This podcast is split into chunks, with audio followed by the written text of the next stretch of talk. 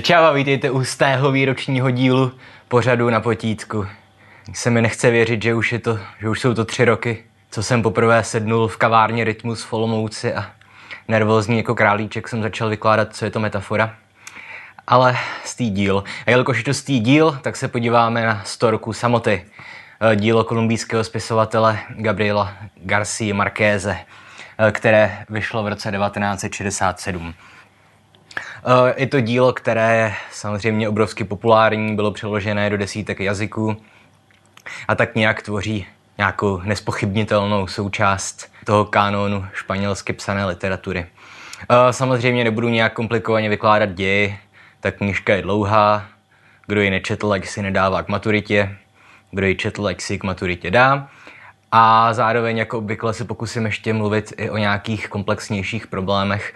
V tomhle případě je to samotný ten, no ne žánr, styl, škola eh, magického realismu a no, obecně uh, o těchto problémech fikčních světů a jejich struktur. Tak a takže kde je jenom stručně, je to generační román, že sledujeme sedm generací rodiny Buendia, jejíž zakladatelé, že Jose a Uršula, vlastně se vydávají založit vlastní město, uh, Macondo. A mimochodem španělsky umím stejně skvěle jako francouzsky, takže se omlouvám za každé španělské jméno, které dneska znásilním. No, takže zakladatelé rodu Buendia založí město Macondo a v něm si tak žijí oni i jejich další generace. Um, na tomhle díle je zdaleka nejzajímavější to, jak autor nebo vypravěč zachází s časem. Je, tam vždycky se cituje už ta první věta, že a o 15 let později. No, tohle je velice časté sousloví, které tam vypravěč pronáší o tolik a tolik let později. Jo, hodně se tam skáče v čase. Především tady, tady ty odkazy o několik let později. Tomu se říká mimochodem prolepse, kdybyste chtěli bonusové body ve škole. A tady ten zvláštní charakter času není daný jenom tím, jak je to dílo vyprávěné, ale i přímo, jakoby, jak je ten příběh vystavený, jo, včetně třeba jmén postav. Jo, jména postav se tam neustále opakují a mezi těmi postavami se vlastně přinášejí i některé charakterové rysy. Jo. A často ty charakterové rysy vlastně se drží postav, které mají uh, stejná křesní jména jako jejich předchůdci. A ten zvláštní charakter času zdůrazňuje jo, třeba i to, že se tam objevují duchové předků, který tak jako normálně se vykračují mezi živými. A obecně vlastně i to dílo má tam ten charakter nějakého toho opakování je zdůrazněný v závěru eh, dvěma novými objevy, řekněme, vypravěčskými. Jednak tím, že my zjistíme, že celý ten příběh byl vlastně rámovaný jednou stejnou událostí, v tomhle případě incestem. A co je na to nejzajímavější, že vlastně zjistíme, že celý ten příběh rodiny Buendia, no Buendiu, eh, je sepsaný do textu, který je součástí toho fikčního světa. Že? Takže na konci poslední z rodu Buendia, Aurelius se myslím jmenuje, tak on konečně rozluští ten text, záhadný, psaný sanskrtem a vlastně na posledních řádkách on čte to, jak on sám čte ten text, který on rozluštil. No, a takže tím my jednak zjistíme, že rozluštěním toho textu dojde k apokalyptickému konci města Macondo i, i rodiny Buendia. A zároveň vidíme, že veškeré akce těch postav tohohle románu byly předem dané. Jo? Ať už tomu chcete říkat determinismus nebo fatalismus, ale že my vlastně vidíme, že oni ty postavy jenom žijí nějaký svůj předem napsaný příběh. No. Eh, další zajímavá věc je vlastně prostor toho města, no, městečka Macondo, který je zpočátku uzavřený. No, tam jenom, že je ta rodina a, a další rodiny samozřejmě. A do toho jejich uzavřeného prostoru nikdo moc jako nezasahuje, nikdo ho nenarušuje, kromě pravidelných návštěv skupiny cikánů, a jméno toho hlavního já fakt nedokážu vyslovit, omlouvám se. A že ti cikáni jim vždycky jednou za rok nebo jednou za čas vlastně přinášejí novinky z toho okolního světa. Jo, ono se to tak nějak implicitně víme, že se to odehrává zhruba 100 let, někdy mezi lety 1850 a 1950 v Kolumbii. I když to město Makonde je samozřejmě fiktivní. V něm se odehrávají i jiné uh, Markézovy prózy. Jo, a zpočátku teda ta uzavřenost toho prostoru je narušovaná jenom těmi návštěvami cikánů, kteří jim tam nosí teda novinky z okolního světa a, a zároveň taky jakoby vynálezy některé, jo, jako magnet a dalekohled. A co je zajímavý prvek velice let, že, že pro obyvatele Makonda pomalu největší šok představuje jejich setkání s ledem, což je zajímavé, že oni to chápou jako nějaký jako pomalu kus magie, i když je to jenom něco, co je pro lidi z jiných částí světa naprosto samozřejmé. A led pro ně představuje něco kouzelného, přestože oni jsou součástí světa, v němž úplně běžně se vyskytují létající koberce. Jo, a nikomu to není divné. No a tady ta uzavřenost toho Makonda se ale nakonec prolomí.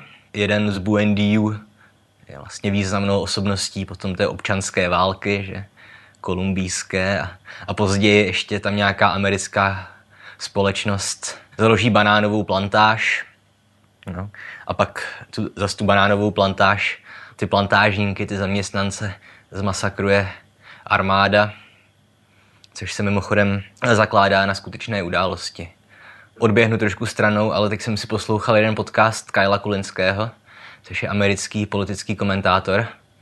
A on se zabývá dlouhodobě vlastně dějinami těch amerických intervencí, těch intervenčních válek. Tomu říkají v současné Americe jako regime changing wars, jako války, které mění režimy v jiných zemích světa. A on tam říkal právě, že snad první tady ta válka nebo intervence, kterou Spojené státy provedly, byla právě kvůli vlastně banánovým plantážím nebo banánovým polím, nebo jak to říct. No. no banány nerostou na poli, ale víte, jak to myslím. Jo. Takže hodně tam odkazuje i na skutečné události. A očividně nejsem odborník na dějiny Kolumbie, ale ta občanská válka, které tam určitě došlo. Že? A myslím, že tohle úplně stačí k samotnému rámci té knihy. Jo, ale na začátku jsem říkal, že se chci trošku podrobněji podívat na ten termín eh, magický realismus. Protože on se tak užívá hodně rozvolněně a někdo ho používá jako definici žánru, někdo jako definici literárního stylu. No a, a řadí se k něm jako autoři naprosto jako nesourodí.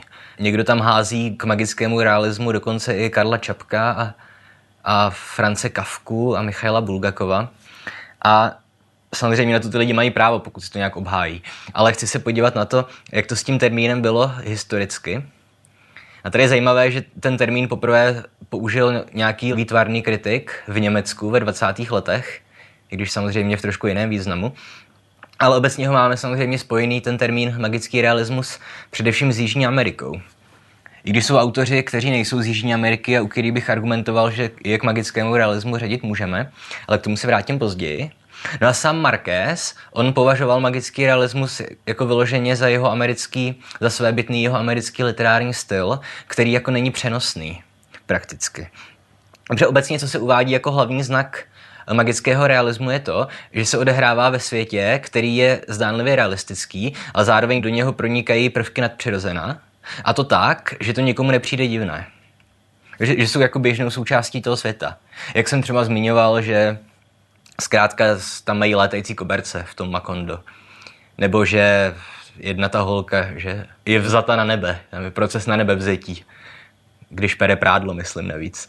Nebo třeba ten cikán, tak ten, že ten umře a pak se mu nelíbí být mrtvý, tak zase obživne. a nikomu to není divné. Takže tohle jsou celkem běžné prvky magického realismu. A pokud třeba znáte nejznámějšího českého představitele magického realismu, což je asi Michal Ajvas, tak to vidíte i u něj. Že on tam jakoby suchou, takovou až jako reportážní cestou, což je opět vlastní i klasickému realismu, popisuje jako naprosto praštěné události, že? Že třeba v knize Druhé město on tam říká něco ve stylu, no a pak jsem šel na večerní přednášku na Karlovou univerzitu, kde starý komocký varan skupině Fredek a Lasiček vykládal o Heideggerově filozofii, jo, no, něco v tom stylu. A je to podávané jako něco naprosto normálního. Jo. A podle Markéze tohle vychází právě z té specifické geopolitické situace Latinské Ameriky. Že on říká jednak, ti jeho američtí aboriginci, indiáni původní, že pro ně to bylo jako něco samozřejmého, že ty mytologické prvky jim splývaly s běžným světem. Nevím, jestli za to mohly halucinogeny, nebo jestli to bylo zkrátka dané tou kulturou. Opět nejsem odborník na Jižní Ameriku. A na druhou stranu dodává, že jo, tu latinskoamerickou kulturu vždycky tvořily střety těch dvou civilizací, že? těch evropských kolonizátorů a původních obyvatel. A že stejně tak pro ty španělské dobyvatele a i pro jejich následovníky, tak pro ně vždycky ta Latinská Amerika měla opět v sobě něco magického. Ať už to bylo to, že zkrátka se setkávali se zvířaty, která nikdy předtím neviděli, ale zároveň znáte i všechny ty pověsti o Eldorádu a o pokladu Aztéků o těch bajných městech Inků. Machu Picchu vypadá jako, také jako z pohádky, že? Mm. Takže ten nějaký ten, to literární stvárnění magického světa, přirozeně magického světa, podle Markéze vychází právě z té zvláštní historické situace, ke které třeba nedošlo v Severní Americe z logických důvodů. A, a další autor, o kterém nic nevím, akorát jsem si našel ten, ten jeho citát, jmenuje se Alejo Carpentier, nebo Charpentier, nevím, jak to číst, prostě tesař.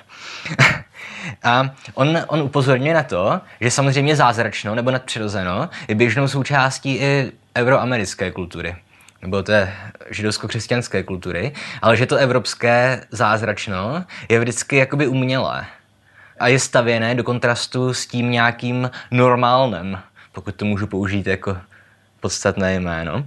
Jo? Zatímco opět to jeho americké zázračno je naprosto přirozené a není stavěné do nějakého protikladu k čemukoliv běžnému. Jo, tohle, myslím, má něco do sebe. Když se podíváte na ať už jsou to klasická díla evropské literatury, jo, kde vy můžete argumentovat tím, že veškeré legendy a ztracený ráj Miltona a cokoliv, kde vystupují ďáblové a andělé, že to je to samé, jenže tam jde o to, že to pro přece jenom pro středověkou nebo novověkou civilizaci evropskou pořád ještě byly vlastně to nebylo nic zázračného nebo mytologického. Jo? Prostě to pro ně byla součást toho skutečného světa. Zdánlivě. Ale když se potom podíváte do děl 19. 20. století, na díla, která opět pracují nějak s magií nebo s nadpřirozeným, tak tam vždycky za prvé ty postavy se do toho zázračného světa musí dostat přes nějaký portál. Jo, Alenka do říše divů spadne králičí dírou a v pokračování ji najde za zrcadlem. Nebo v letopisích Narnie, tam je nějaká zázračná skříň, nebo jak, jak to je, funguje jako portál. A i prostě v tom Harry Potterovi on musí projít tou přepážkou na nádraží nebo na, na platformě 9 a 3 čtvrtě, že?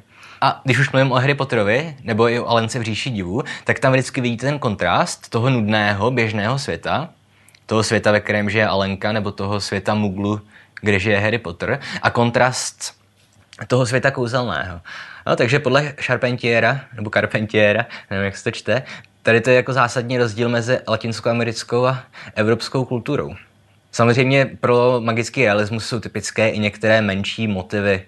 Jo, především třeba u Borgese jsou to ty knihovny a labirinty a svíčky a tak dál. O tom už asi nebudu nějak moc mluvit. Ale když mluvím o té specifické geopolitické situaci latinskoamerické, tak především v souvislosti se 100 roku samoty se hodně často interpretuje tohle dílo vyloženě prostřednictvím politiky. A já tohle normálně nemám rád, ale zrovna ve starocích mi přijde, že v samotném textu je proto tolik dokladů, že se té interpretace jako ani vyhnout nemůžeme. Abych to vysvětlil, že Latinská Amerika po celou svoji existenci my s ní máme spojené především to, že tam neustále dochází k občanským válkám a k násilnostem a že se neustále střídají režimy. Je jedno, jestli levicové nebo pravicové, ale vždycky jsou diktátorské nebo totalitní. Zkuste si vybavit, které znáte slavné osobnosti dějin Latinské Ameriky. Samozřejmě pokud se zajímáte o literaturu, tak budete znát nějaké spisovatele. Pokud máte rádi fotbal, tak samozřejmě budete znát Pelého a Messiho a Maradonu. Ale jako myslím, že obecně mezi všemi lidmi známá jména z Jižní Ameriky, jako kdo to je, že jo? Eva Duarte, Juan Perón, mm, Pinochet, Che Guevara, a nevím, Hugo Chávez z modernějších dějin. A i když se podíváte na současnou politickou situaci, tak prostě lidi jako Maduro nebo Bolsonaro jsou opět asi nejznámější jeho američani a všechna ta jména, která jsem teďka zmínil, byli nějaký diktátoři, že? Nebo aspoň revolucionáři kteří měli potenciál se stát diktátory, kdyby je nezabili. Mluvím o Che Guevarovi. 100 roku samoty, tam je úplně základní téma je motiv nějakého toho opakování. A především opakování vlastních chyb a odsouzení k nějakému tomu životu v kruhu.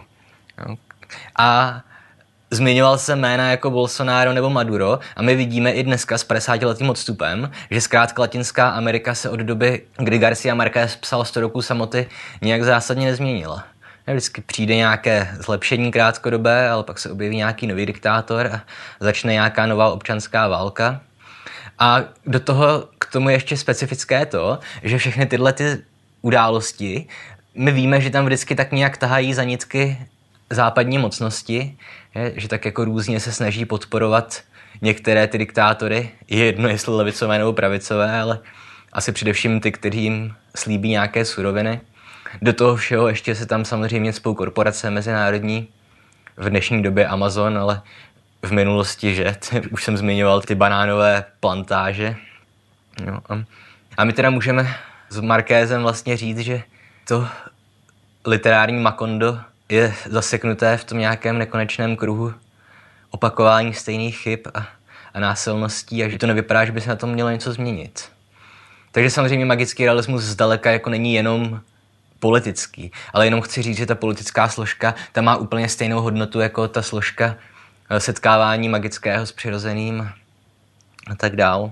A jak říkám, tenhle ten výklad skrz politiku, jako obvykle to nemám rád, ale v tomhle případě jak jsem říkal, on v tom samotném narrativu 100 roků samoty je zmiňovaná ta příhoda s tou uh, banánovou plantáží. Je tam důležitá epizoda, je ta občanská válka kolumbijská. No, takže to tam evidentně ten autor jako chtěl sám mít tenhle ten motiv. Samozřejmě nemůžeme aplikovat politiku na díla, ve kterých tu nevyčteme ze samotného textu. Jo, nějak konkrétně. Nevím, jestli znáte legendární českou normalizační interpretaci Pána prstenu, kde tam ten kritik říkal, jak je to samozřejmě další útok kapitalistů na, na sovětský blok a že, že ti krásní elfové žijí za mořem, stejně jako američani. A že Gondor a Rohan jsou ta vznešená království, která mají symbolizovat, já nevím, jestli Francii a Německo nebo Velkou Británii, zatímco, že Mordor je sovětský svaz, ve kterém žijí ti hnusní skřeti. A tohle je samozřejmě už ideologická interpretace, nebo desinterpretace misinterpretace. Ale, ale v tomhle případě u Markéze bych to asi přijmul. No a poslední věc, kterou jsem chtěl zmínit, je, že už jsem to naznačoval, že s tím magickým realismem do toho sáčku se hází strašně moc autorů a jenom na základě té jedné definice, že se tam střetává reálné s nadpřirozeným.